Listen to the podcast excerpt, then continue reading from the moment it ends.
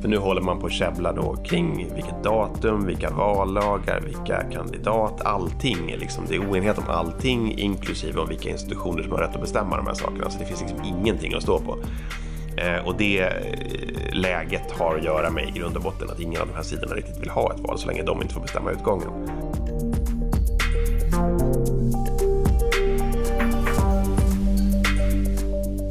Så snart oljepriserna dippar så går ju Algeriet back liksom. Och så börjar pengarna försvinna och så, så inser man att det här var ju dumt, vi skulle ha reformerat landet medan vi kunde. Och det, så är det varje gång.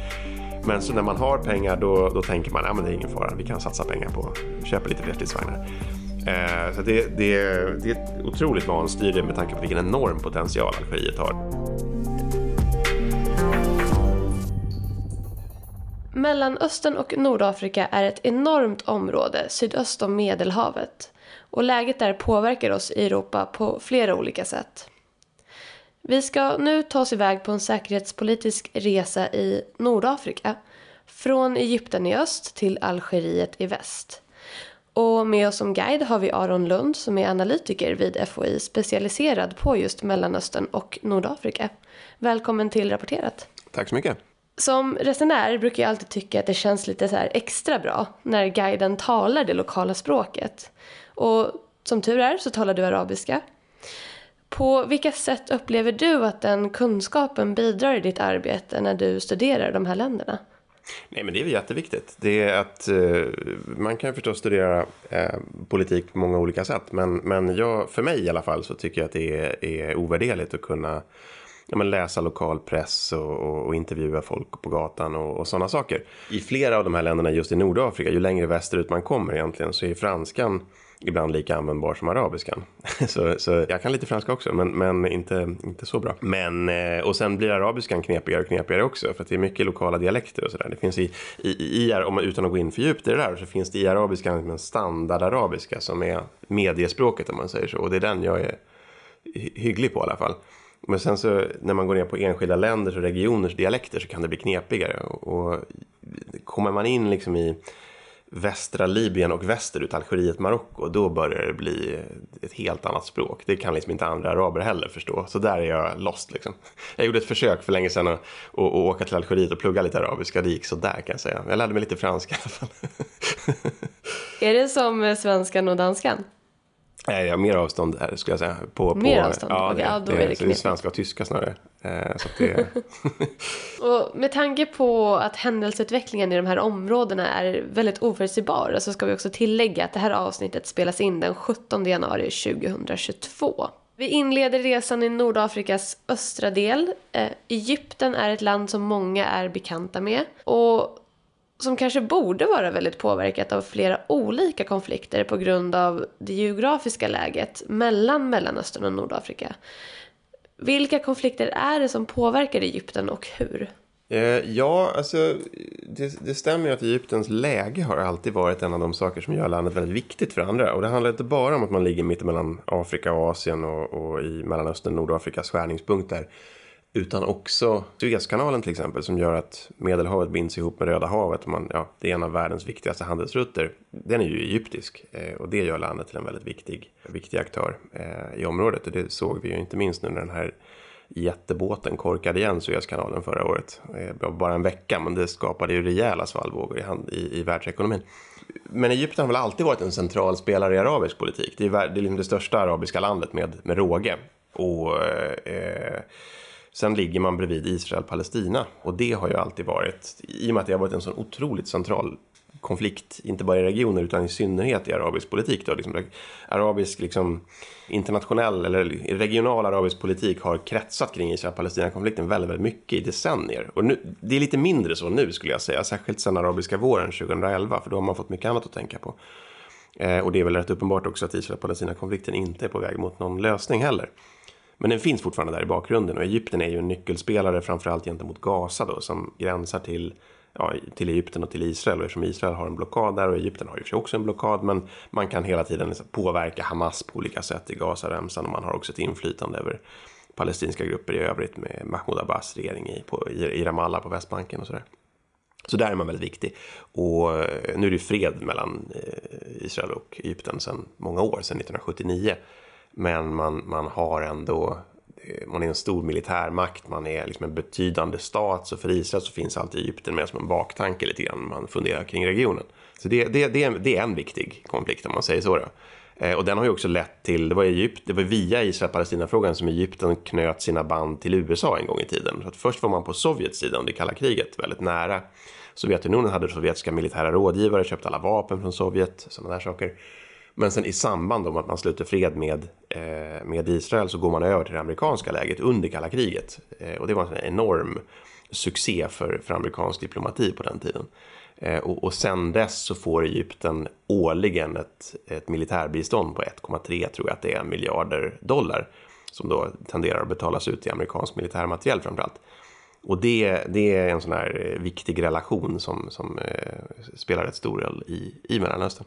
Men hur, eh, jag tänker på Israel-Palestina-konflikten. Vill Egypten vara neutral i den? Eller vad är deras liksom, approach i den konflikten? Nej, alltså utan man, man, i och med att befolkningen är ju överväldigande pro-palestinsk och det finns en väldigt, väldigt stor fientlighet mot Israel. Det där har också avtagit en del på senare tid, men, men det finns fortfarande väldigt tydliga sympatier för den palestinska sidan. Så regeringen kan ju inte gärna uttrycka sig på något annat sätt. Men eh, man försöker väl då spela rollen av medlare. Varje gång det utbryter en, en, en, ny konflikt kring Gaza till exempel så kliver egyptierna in då och liksom agerar värd för samtal och informella kontakter och såna här saker och trycker på lite åt ena och andra hållet. Så man försöker, man försöker liksom använda den här konflikten för att vara en storspelare och man försöker ju också man vill ju ogärna att det ska vara konflikter för att det där tenderar att, att dra igång stämningar i folkdjupet som Egyptens regering helst inte ser börja röra på sig. För det, det är, om man tittar på Egyptens konflikter i omvärlden och sådär, det är ju en sak, men man har haft en ganska stökig nutidshistoria i Egypten. Det var ett land som styrdes av Hosni Mubarak i eh, hur många, vad blir det, 30 år fram till arabiska våren. Så störtas han plötsligt hastelustigt och sen så är det, har det varit väldigt, väldigt stökigt i ett par år i alla fall. Man hade en regering från Muslimska brödraskapet, man hade lite militärjunta och sånt där. Och nuvarande presidenten Abdel Fattah Sisi tog makten i en kupp då i sommaren 2013 han har ju stabiliserat landet igen. Eh, och så nu har det varit så att säga relativt, eller det har varit stabilt eh, i, i, åtta år nu. Men med väldigt hårda medel. Han har ju använt eh, extremt hårda polisstatsmetoder för att, för att få till den här stabiliteten. Det finns fortfarande en väldigt, väldigt brännbar liksom, socioekonomisk situation i botten som gjorde att de här från egyptisk sida som är väldigt orolig för att protester ska kunna blossa upp igen kring sociala frågor och sånt där. Framförallt löner och priser och, och sånt. Så att det finns en sån där, en, en oro för inre konflikt tror jag som är på riktigt i Egypten. Man har ju också på, på Sinai-halvön, den del som ligger närmast Israel och Palestina. Där pågår det sedan många år ett, ett eh, islamistiskt uppror bland beduinklanerna där som har sen 2014-15 någon gång eh, så knöts de till Islamiska staten. Så nu kallas den för Islamiska statens eh, Sinai-provins. Men det är samma grupp som tidigare naturligtvis. Men, och det där sker lite grann i skymundan för Egypten är ganska noga med att man släpper inte in så många andra i det där på, utan man vill styra det där på eget. Och det pågår ganska otäcka övergrepp från, från ja, uppenbarligen från Islamiska staten, men även från den egyptiska statens sida. Men, men det, om, det om det, så att säga, det finns ju annat i Egyptens närområde att fundera över också. Det, man, så här, man, söder om Egypten så ligger ju Sudan och sen kommer Etiopien nästa steg. Och det, det där är viktigt för att Egypten är ju egentligen, det är ett stort fyrkantigt land, men om man tittar på var folk bor så bor ju alla längs Nilen. Alltid varit så. Eh, och Nilen rinner ju också genom Etiopien och, och, och, Sudan där. Och där finns det ju, dels har Sudan och Egypten haft en massa konflikter genom historien. Och så finns det nu en väldigt, väldigt spänd fråga kring att eh, Etiopien bygger en stor damm som kommer då påverka vattenflödet ner, eller så att säga nedströms till Egypten. Och det där är ju extremt känsligt för, för egyptierna. Så där, det är, det är väl inte krigsrisk precis, men det är, det är en väldigt, väldigt eh, infekterad konflikt kring de där frågorna med vattenfrågorna jätteviktigt för ett land som växer så snabbt också, som har redan problem med vattenförsörjningen på många sätt. Och sen i Sudan, nu, nu är det ju fullt kaos i Sudan också. Man har diktatorn där störtades 2019 och sen dess har det kommit och gått lite övergångsregeringar och sådär. Och Egypten är väldigt insyltat i det där också. Eh, man vill ha inflytande förstås, men man vill också ha stabilitet. Man är orolig överhuvudtaget för att det ska bli liksom konflikter i, om, i regionen runt omkring. Så det är väl viktiga frågor alltihop. Men den konflikten man är mest aktivt inblandad idag, det är Libyen som är precis väster om, om Egypten. Och där har man då eh, Man har genomfört några flygräder förmodligen, man hjälper till och faciliterar eh, interventioner av Förenade Arabemiraten och Ryssland. Och man stödjer de myndigheter som finns i östra Libyen, för landet är ju delat på olika vis. Eh, så där är man väldigt insyltad och det handlar ju dels om att man inte vill se någon slags fientlig regim uppstå där och man vill heller inte ha kaos och kriminalitet och smuggling och jihadism och sånt där. För att man är som sagt väldigt orolig för, för framtida liksom inre stabilitetshot.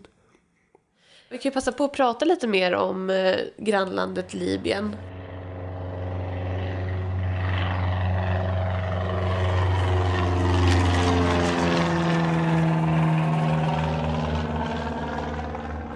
På regeringskansliets hemsida så kan man läsa att Libyen har under de senaste åren befunnit sig i olika grader av konflikt och den humanitära situationen är allvarlig. Hur går det att sammanfatta, hur har det sett ut i Libyen sedan Gaddafis fall? Ja, eh, det har... Nu använder jag ordet stökigt om Egypten så jag måste hitta på något mycket värre för Libyen. Det har ju varit väldigt, väldigt... Eh, det har ju varit öppet krig stora delar av tiden och i andra delar, resten av tiden så har det ju inte varit kanske öppet krig men det har varit småputtrande strider här och var hela tiden. Eh, för att efter att Gaddafi störtas då genom en, en, internationell intervention som leddes av NATO men det var en massa andra länder inblandade också, även Sverige var inblandat. Så återfår ju landet aldrig någon regering egentligen. och Gaddafi-regimen var ju en eh, oerhört grym diktatur som hade vanstyrt landet på väldigt många vis. Det var därför det blev ett uppror.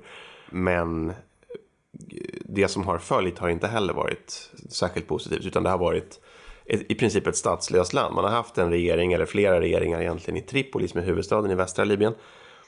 Och de har ändå aldrig lyckats etablera sig och ta kontroll över alla de här miliserna som uppstod under striderna 2011 när Gaddafi störtas. Så att fortfarande idag så styrs landet liksom som ett lapptäcke av olika miliser som sen då ingår i olika konstellationer och allianser med varandra och sådär. Och har stöd från olika stater i omvärlden. Och med tiden, framförallt sedan 2014 när liksom polariseringen började tillta, framförallt eh, både inom landet kan man säga och på grund av att olika utländska stater utkämpade sina, eh, sina egna rivaliteter i Libyen med Libyen som slagfält. Så delades landet mer eller mindre i två delar. Det är alltid för enkelt att säga två delar, det finns en massa mm, asterisker på det där påståendet. Men Eh, så att västra Libyen mot östra Libyen kan man säga. Och det har inte så mycket egentligen med regionala liksom, eh, sympatier och sådär att göra. En del har det med det att göra också. Utan det, det råkade bli så att här har, i, i västra Libyen så hade man då eh, regeringar som har haft eh, uppstått genom FNs olika fredsprocesser som har haft en viss internationell legitimitet. Men deras väpnade styrkor, och det är ju det det handlar om eftersom det är ett inbördeskrig, har egentligen bara varit lokala miliser som man syr upp i olika avtal och sådär.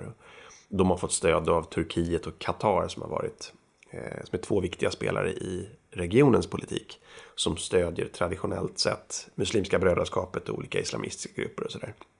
Eh, och på andra sidan så har eh, den östlibyska sidan kommit att domineras framförallt av en man som heter Khalifa Haftar som är en gammal avhoppare från libyska armén som sen jobbade med CIA och som sen tog tillbaka till Libyen och som byggde upp en maktbas och nu jobbar han inte med CIA utan med Ryssland. Eh, så han har, det är mycket sådär att folk byter sidor till höger och vänster. Vilket hopp! Ja, verkligen. Eh, och, och då också med Egypten och med Förenade Arabemiraten och faktiskt också Frankrike. För det är länder som har tagit ställning hårt mot Muslimska brödraskapet och Qatar och Turkiet och deras roll i i regionen. Så den där liksom, den här splittringen i arabvärlden eller i Mellanöstern ska jag säga. Alla de här länderna är inte arabiska, inte Frankrike till exempel och inte Turkiet heller. Men, men den splittringen har liksom smält ihop med Libyens inre konflikter. Och det där har lett till att landet nu är kluvet i, i två delar, östra och västra. Och sen så är det lite mer sådär ja, flytande i söder finns det en massa andra grupper och sådär. Men där är det bara öken och det är nästan ingen som bor där så det är inte någon som bryr sig riktigt.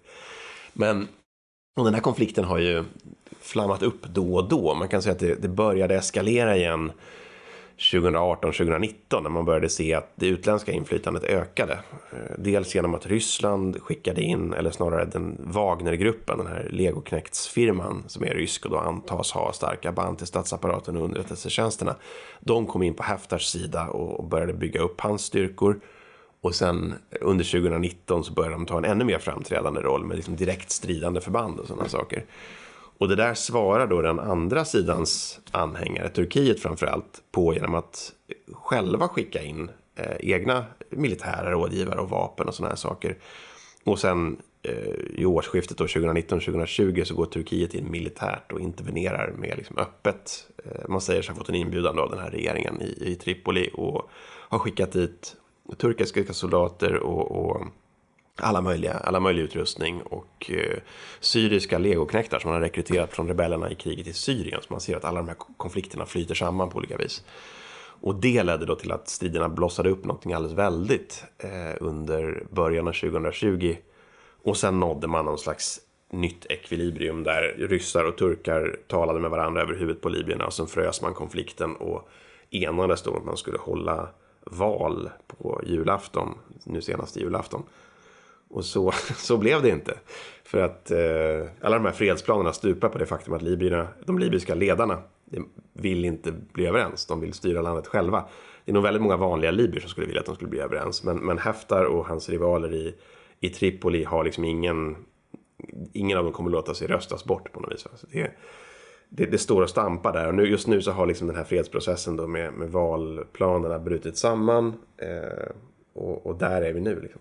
Det påminner mig lite om eh, hur rörigt det är eller var i Afghanistan. Och jag tänker på alla terroristgrupper som du har haft möjlighet att, att verka i Afghanistan. Ser det likadant ut i Libyen? Är det också någon form av fristad för terroristgrupper där de kan liksom verka eller byggas upp på något vis?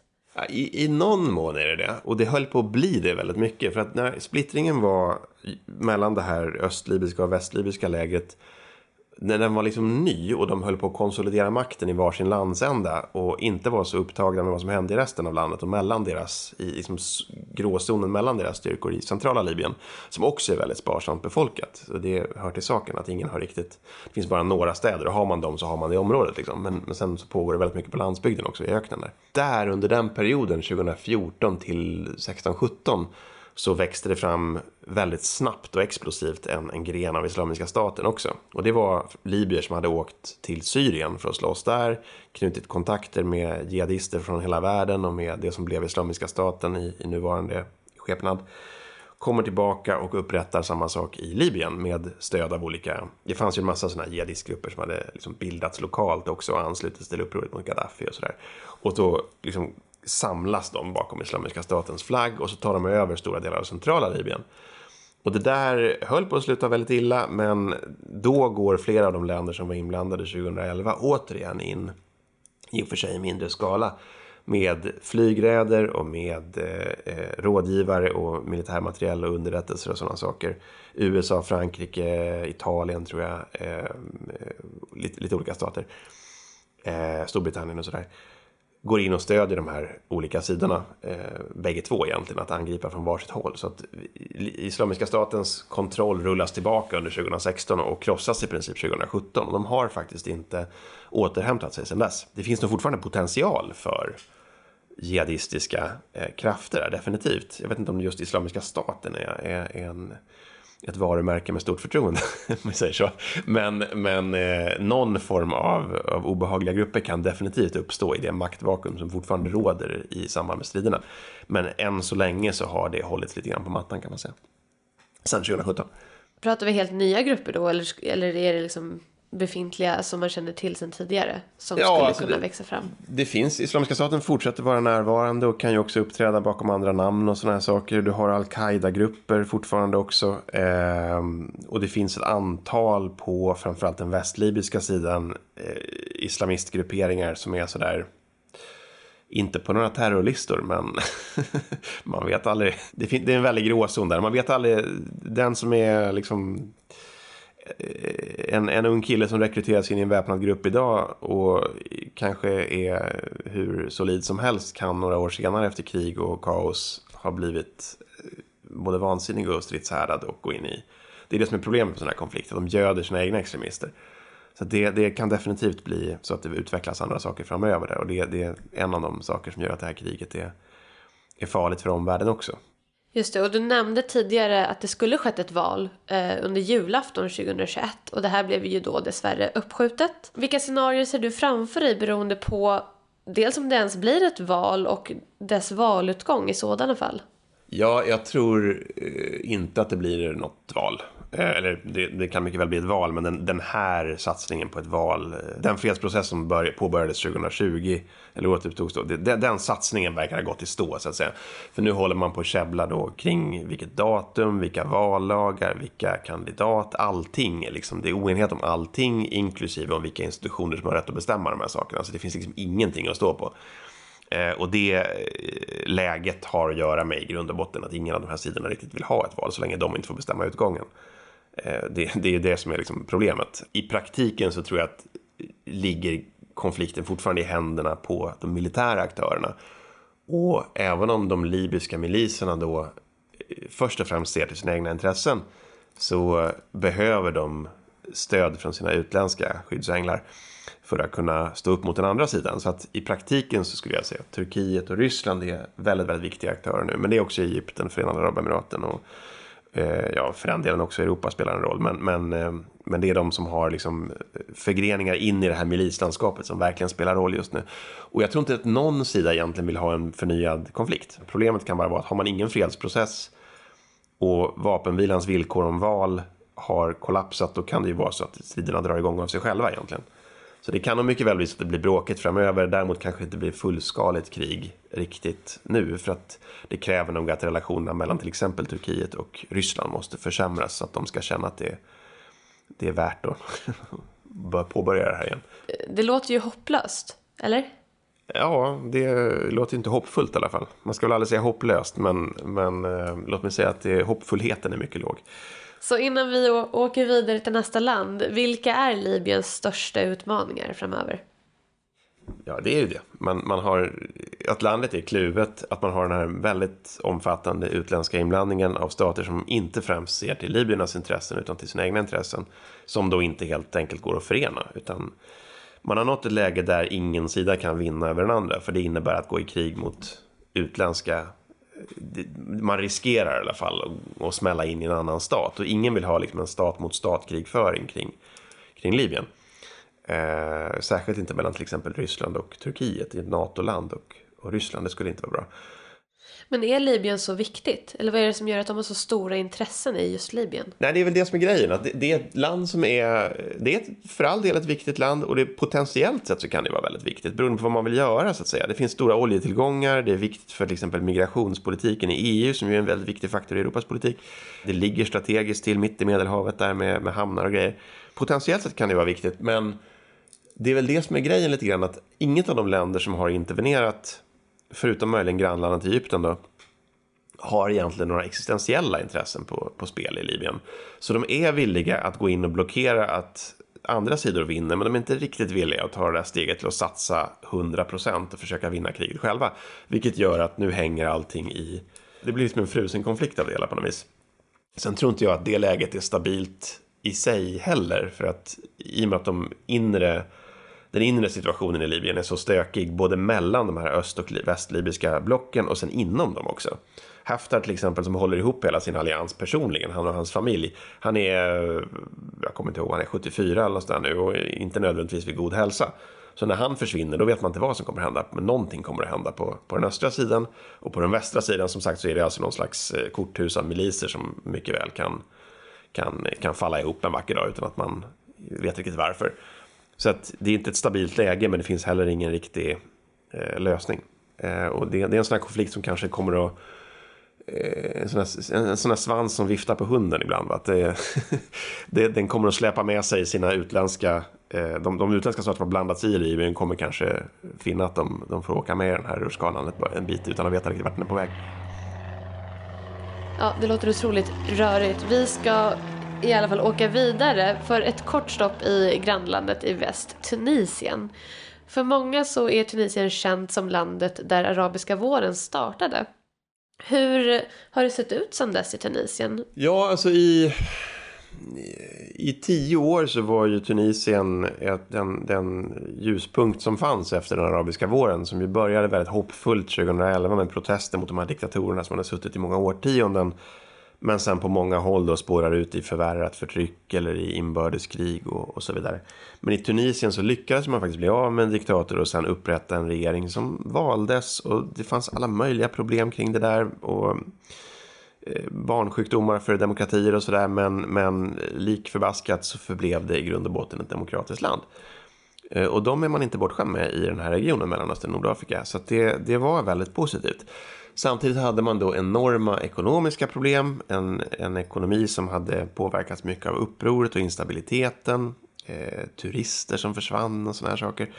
Och, och, det har väl bidragit till att läget har varit väldigt infekterat hela tiden. Det har varit spänningar i landet på olika vis. Man har inte riktigt dragits in i den här hårda internationella maktkampen eh, som jag nämnde då i Libyen. Eh, även om det har funnits den dimensionen också. Det har, det har spelat en viss roll. Men det har varit in, intern liksom, oro, men det har varit politisk oro. Med, med, fram till nyligen då. 2019 så väljs Kais Saied, eh, som är Tunisiens nuvarande eh, president. Oprövat kort, han är jurist, professor och sådär och säger att han ska liksom, nu populistiskt budskap, man ska lag och ordning och antikorruption. Det var ju vad många tunisier ville ha. Man hade sagt, ja nu har vi demokrati, men det är ju ännu värre med korruptionen. Det är rörigt och det är kriminalitet och oro och islamistiska bombningar. Vad, vad ska vi göra liksom? Och han, han ska liksom komma med järnäven och krossa det där. Och det går ingen vidare bra. Och han tycker att liksom, parlamentet är i baklås för att han har för mycket opposition och sådana saker. Så att förra året i januari, 25 januari 2021 så upplöser han parlamentet. Och eh, med, med, han är juridikprofessor och konstitutionsexpert så han menar att jag har rätt att göra det i konstitutionen. Det är svårt att argumentera med en konstitutionsexpert som också är president. Särskilt när han har upplöst parlamentet. Han menar då att han hade rätt att göra det och han, oppositionen menar givetvis att han inte alls rätt att göra. Eh, men han gjorde det och, och har sedan dess styrt enväldigt är kanske att ta i men, men med väldigt omfattande maktbefogenheter och många ser ju det här som att det var den dag då den tunisiska demokratin till sist kollapsade efter tio år tyvärr. Huruvida det blir så på längre sikt det återstår väl att se. Ehm, eh, presidenten har han har nu lite planer på någon, han ska ha en ny, ny grundlag och sådana här saker. Men det, han har liksom ingen lösning på de här ekonomiska problemen så vitt någon kan se.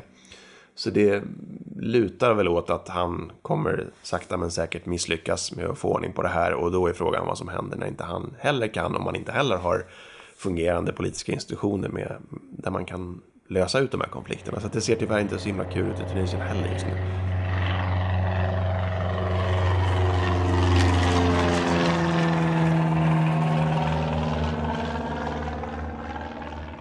Då ska vi se, vi ska vidare till vårt västligaste stopp som ligger då precis innan man når Marocko och där finner vi Algeriet. Hur skulle du beskriva Algeriets roll i den här regionen? Mm. Eh, Algeriet är ju eh, ett jätteland. Eh, Afrikas största till och med.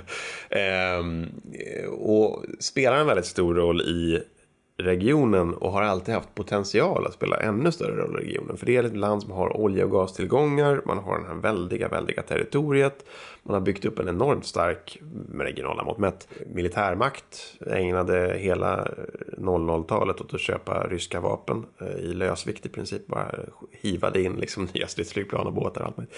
Ehm, men ehm, men Algeriet har också alltid varit ett land som har varit ganska upptaget med sina egna inre problem i modern tid. Man hade ju ett inbördeskrig som bröt ut när man försökte demokratisera landet 1991. Så ställde militär, 92 ställde militären in val och sen så utbryter inbördeskrig mot olika islamistiska grupperingar som ja, de hade ju tänkt vinna valet eh, och det fick de inte göra och då går man upp i bergen och tar till vapen. Och det där höll på väldigt länge och slukade liksom hela Algeriets 90-tal och, och gjorde att man har liksom försökt bearbeta det där traumat på olika vis Framförallt genom att tysta ner alla problem och, och, och gräva ner liken i princip. Men, men det har varit liksom det som Algeriets inre liv har handlat om sen dess. Och sen hade man den här presidenten då, Abdelaziz Bouteflika som blir den som i princip avslutar inbördeskriget. Det finns ingen tydlig slutpunkt sådär, men han utfärdade en massa amnestier och oljepengarna började rulla in och priserna steg på eh, mitten på 00-talet där. Eh, och kunde då så att säga skapa en ny ett, ett nytt status quo i Algeriet på något vis. Och blev väldigt mäktig, började röja undan rivaler i militärapparaten som alltid har varit Algeriets verkliga maktcentrum. Problemet med det där, ja det finns många problem med det, men ett av problemen för hans del var att han var så gammal och blev liksom bara äldre och äldre och sjukligare och sjukligare att till slut så satt han i rullstol och kunde inte prata eller ens liksom framträda framför parlamentet och sådana saker. Det var oklart om han ens förstod vad som hände runt honom. Så i praktiken så styrdes ju då Algeriet av någon slags kamarilla av militärer och släktingar till honom och affärsmän och sådär som satt bakom tronen. Och ingen visste riktigt vad som pågick. Eh, och sen skulle han då, rullade man fram honom för ännu en kandidatur i strid mot grundlagen, eh, liksom för fjärde eller femte gången. Eh, och då utbryter protester i Algeriet 2019. Och det slutar med att man då tvingas, eh, militärledningen tvingas gå med på att han måste avlägsnas då. Och sen dess har man, man valt ny president och sådär, men det är fortfarande extremt oklart vem som egentligen har makten i Algeriet. Någonstans i militären ligger den. men man har valt ny president, inte demokratiskt då gissar jag? Det låter ju Ja, som man hade ett val och han vann, men oppositionen bojkottade väl i stort sett och det är sådär presidenten är som sagt, det, det, den, den, riktiga makten i Algeriet tenderar att finnas i officerskåren någonstans. Men det har alltid varit oerhört hemlighetsfullt och, och slutet det där. Och det har alltid varit ett sånt där land som är nästan omöjligt att begripa sig på för utomstående. För att det, det är de här liksom nätverken mellan högre officerare och affärsmän och sådär som gör, rör sig liksom i, i skuggorna utanför politiken som, som drar i trådarna.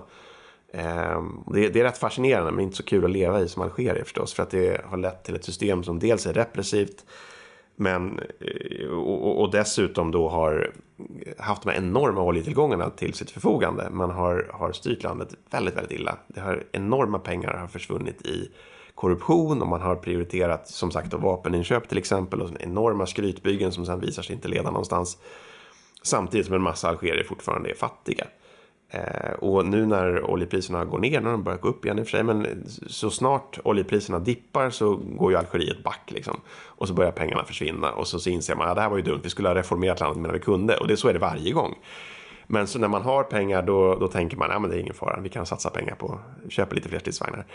Eh, så det, det, det är ett otroligt vanstyre med tanke på vilken enorm potential Algeriet har. Och det är ett land som har enorm turistpotential och sådana här saker också. Öknar och kust och berg och allting liksom. Men man har, man har bara inte utnyttjat något av det där egentligen. Så det är, det är ett väldigt, väldigt dysfunktionellt land med tanke på den, de möjligheter som finns.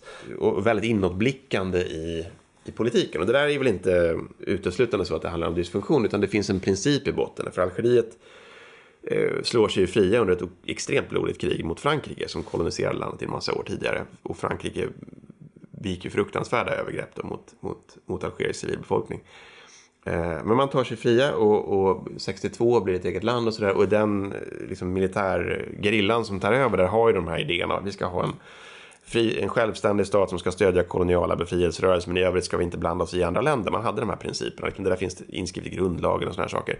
Så man har liksom inte velat blanda sig i andra länder. Sen har man gjort det ibland ändå av eh, andra skäl. Men man har, och det har funnits en försiktighetsprincip också, tror jag. Att man har sett att massa, många länder som så här, går in och grötar i varenda konflikt i sitt närområde, de, kommer, de tenderar att fastna i det där. Och man har inte velat göra det. Nu har den där politiken börjat läggas om lite grann på senare tid. Eh, man ser att i, i, i Libyen-konflikten kan man liksom inte ignorera hur länge som helst. Man måste börja ta ställningar där. Man har försökt vara liksom formellt neutrala, bara vara noga med gränssäkerhet och sådana här saker, men det, det håller liksom inte. Eh, och det, eh, vad det ska leda får man väl se så att säga. Men, men eh, man har ju i många år har man i praktiken varit inblandad i Malis olika konflikter. Man är väldigt orolig då för att man har de här jihadistgrupperna som tar sig in i södra Algeriet som också bara är öken och det är svårt att bevaka gränserna där. Sahelområdet i allmänhet och sen så har man ständiga eh, bilaterala konflikter av olika slag med Frankrike som alltid handlar om inbördeskriget eller om, om befrielsekriget och sådana här saker. Och när, så fort en fransk president ska Eh, så fort det blir valkampanj i Frankrike så kommer alla kandidater säga någonting ofördelaktigt om Algeriet för att de vill vinna lite högerröster. Och, och den franska högern minns inte Algeriet som ett ljust minne. Och då blir algerierna vansinniga för de tänker nu spottar ni på våra, våra hundratusentals döda martyrer. Och så, så blir det stor konflikt. Så det, det, har nyligen varit en sån där man drog tillbaka ambassadören och förbjöd Frankrike att flyga till Mali över Algeriets territorium och sådär. Och i och med att Algeriet som sagt är, Afrikas största land så är det ingen liten omväg man tvingas göra många, många timmar extra. Så det, den typen av konflikter har man hela tiden. Eh, men den stora grejen för Algerisk del, det är konflikten om Västsahara som i praktiken på många sätt är en konflikt mellan Algeriet och Marocko, även om västsaharierna själva inte skulle beskriva det så givetvis. Men, men hur skulle de beskriva det? Ja, för, de, för, för den västsahariska självständighetsrörelsen Polisario som, som eh, har sina högkvarter i flyktingläger på algeriskt territorium så är det ju en, en eh, avkoloniseringskamp. Och det stämmer ju med vad FN säger, att det är ett, ett territorium som fortfarande idag finns kvar på FNs listor över icke avkoloniserade territorier. Och enligt folkrättsligt sett så har västsaharierna rätt att ha en, en, eh, de har rätt att besluta sin framtid. Man har tidigare fredsavtal kommit överens om att det ska vara en folkomröstning där de får ta ställning till vill vi bli självständiga eller vill vi bli en del av Marocko som idag ockuperar området. Och det där har Marocko effektivt skjutit i sank. Eh, och nu efter många, många år fick man Trump-regeringen att godkänna detta och säga att Västsahara är en del av Marocko. Och det är ju en oerhört dubiös sak att säga ur folkrättsligt hänseende. Men det sa i alla fall USA. Eh, och det har ju påverkat läget och det har lett till att relationerna mellan Marocko och Algeriet, för Algeriet stödjer ju då Polisario-gerillan, har försämrats kraftigt. Polisario-gerillan har återupptagit striderna efter eh, 20 års vapenvila. Eh, fortfarande i väldigt liten skala så det är inte någon jättedestabiliserande grej för, för Marocko, men ändå. Och Algeriet och Marocko har, har eh, hamnat i allt hetskare orddueller i internationella forum och man har varit eh, det har varit en massa oroligheter så där man har tittat på anklagat varandra för olika grejer längs gränsen och det finns till och med de som talar om att det kan finnas en krigsrisk. Algeriet har ställt in gasleveranser som gick via Marocko till Spanien vilket har bidragit till Europas gaskris nu. Så det har varit det är en väldigt, väldigt spänd situation mellan Algeriet och Marocko just nu och det har med många saker att göra med Västsahara-frågan och USAs erkännande av, av Västsahara som marockanskt territorium har väl varit den utlösande faktorn tror jag.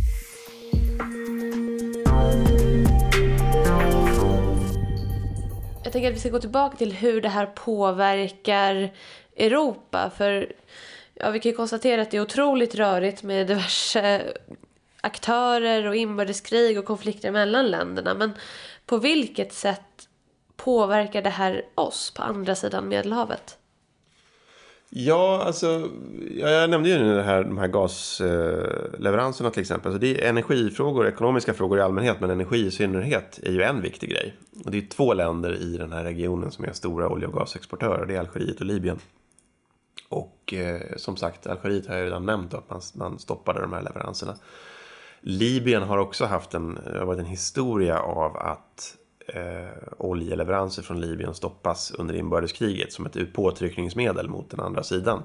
För det libyska olje och gasnätet har den egenheten att oljan utvinns i det ena territoriet men exporteras via det andra. Eller centralbanken finns där och hela infrastrukturen så att säga. Så att man, de är liksom beroende av varandra och bägge sidor kan på olika vis lägga hinder i vägen. Och så finns det olika miliser som är, har egna intressen i det för att kontrollera området och så. Så att där har oljan också stoppats flera gånger. Och, och, allt det där påverkar ju Europas energisäkerhet på en massa sätt naturligtvis. Och världsmarknadspriserna till och med, i alla fall lite i marginalen. Så det är en viktig fråga. Och sen har jag också nämnt det här med eh, Islamiska staten och med jihadister och sådana här saker. Vi har alltså pågående uppror eller jihadistiska gerillor som är aktiva i, i Egypten, i Libyen i, eh, och i Algeriet. Och det finns naturligtvis potential för den typen av problem också i Tunisien och Marocko. Så det där är någonting man håller ett vakande öga på. Jag tror att det var bland annat det som ledde till den här ganska snabba och eh, effektiva interventionen i Libyen då, återinterventionen 2015-16 där. Att man såg att eh, vad som än pågår i Libyen så får det inte bli någon slags eh, Islamiska staten fäster precis söder om Europa. Det går liksom inte. Det, det är inte på kartan. Eh, och den hållningen har man väl fortfarande. Men, men Libyen är ju då, i och med att det inte finns någon regering där att tala om, så är det ju lättare att intervenera där. Det är svårare att göra någonting om Egypten missköter sina inre konflikter eller om Algeriet gör det.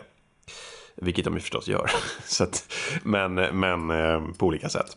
Man ska inte underdriva Europas eget ansvar i de här frågorna heller tror jag. Man, man kan peka på korruption och vanstyre och övergrepp och sådana saker hos de här länderna och allt det stämmer. Men man ska också komma ihåg att eh, Europas och omvärldens agerande har ju bidragit till de här konflikterna på många sätt. Interventioner i Irak som skapar Islamiska staten till exempel 2003 och, och Libyen-interventionen som knuffar bort Gaddafi men inte har någon som helst idé om vad som ska komma efteråt.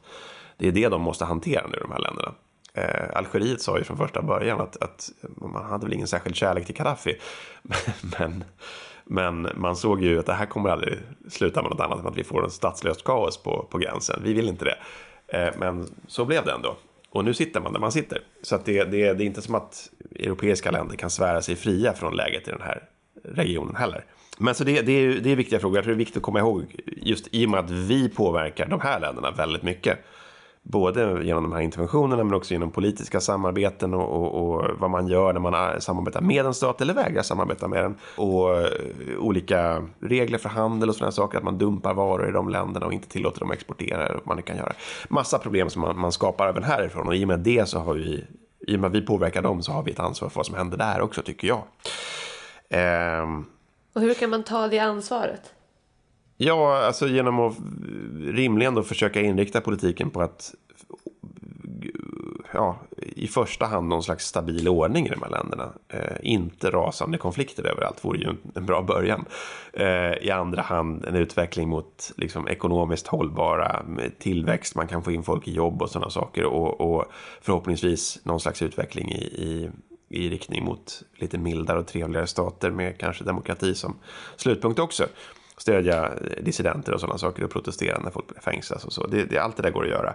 Eh, däremot tror jag inte att Europa eller USA eller någon annan, inte Ryssland och de här länderna heller, Turkiet, har några mirakelkurer eller silverkulor eller något som kan liksom lösa de här grejerna. Utan det, man ska nog ha klart för sig att även om till exempel Libyenkriget var en utlösande faktor för enormt många problem så är många av de bekymmer som finns i den här regionen saker som kommer inifrån de här länderna som de måste lösa själva.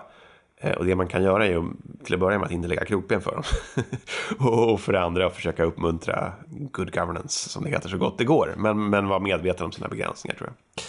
Eh, en, en viktig fråga som måste nämnas är det här migrationsfrågan som har varit den, ja, sedan 2015 i synnerhet en, en jättefråga i europeisk politik. Eh, och som spelar förstås stor roll i de här länderna också eftersom de är genomströmningsländer, transitländer eh, för migranter.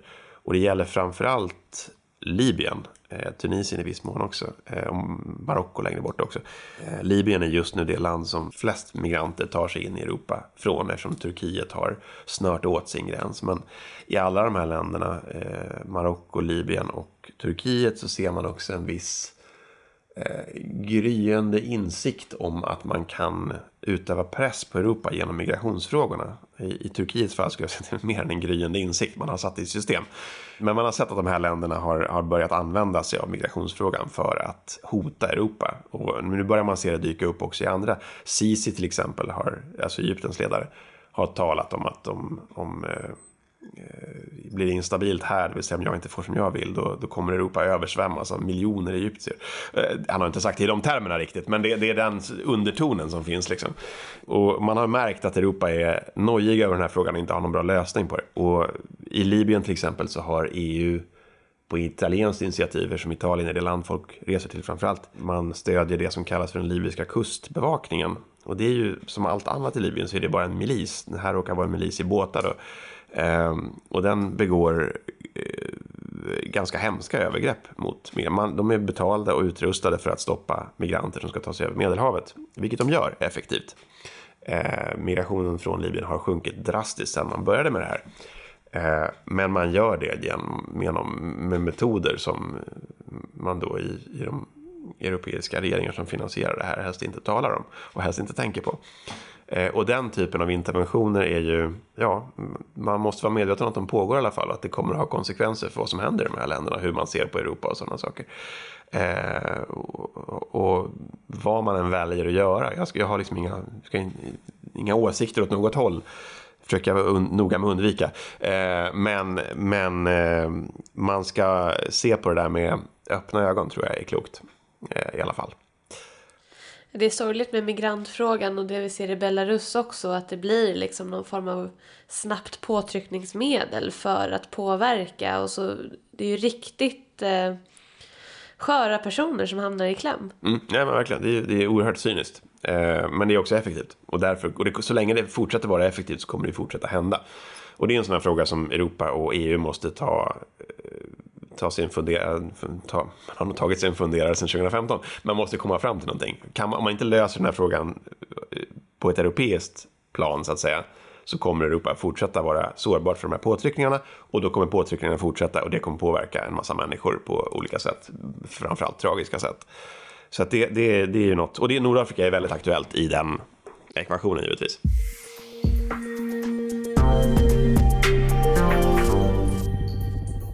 Det här har varit en riktig eh, crash course i Nordafrika, ja. minst sagt. Finns mer att säga. ja, ja, och för den som vill veta mer, har du några lästips eller kanske till och med populärkulturella tips? Oj då, ja. Eh, ja, först och främst, om man nu råkar vara intresserad av Libyen så kan jag ju väldigt starkt rekommendera att man eh, skaffar sig ett exemplar av min kommande rapport om Libyen och Turkiets inblandning i Libyen som kommer. Och, om några veckor så kommer den läggas upp på FOIs hemsida. Man kan väl också beställa tryckta ex om man vill det. Den heter, eller kommer heta The Turkish Intervention in Libya, Goals, Methods and Outcomes. Och som du hör så är det en oerhört torr produkt.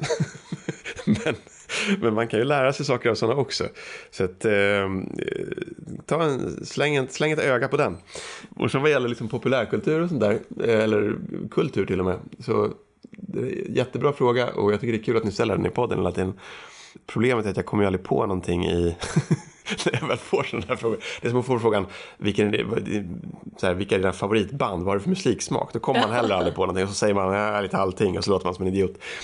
Men, men eh, en, en jättebra bok som nu var väldigt många år sedan jag läste som handlar om just Libyen är Hisham Matars eh, Ingen i världen, heter den på svenska. Den kom jag vet, 15 år sedan eller någonting som är eh, inspirerad av hans egen historia, även om det är en fiktiv, det är en roman. Då.